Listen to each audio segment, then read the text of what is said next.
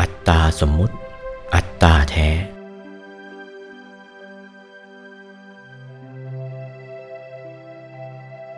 เมื่อมีเรื่องอนัตตากับอัตตา ยันกันอยู่ จึงต้องคิดค้นต่อไป ธรรมของพระองค์จะขัดกันเองไม่ได้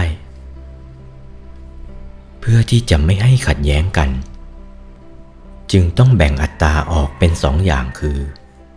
อัตตาสมมุติกับอัตตาแท้ อัตตาสมมุติได้แก่กายมนุษย์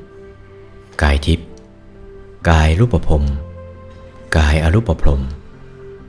เพราะกายเหล่านี้ยังมีเกิดมีตาย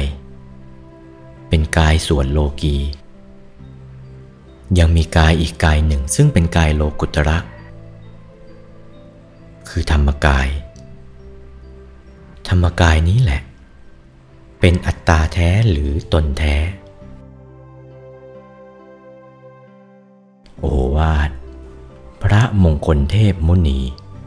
หลวงปู่วัดปากน้ำภาษีเจริญ จากพระธรรมเทศนาเรื่อง พระพุทธคุณ พระธรรมคุณ พระ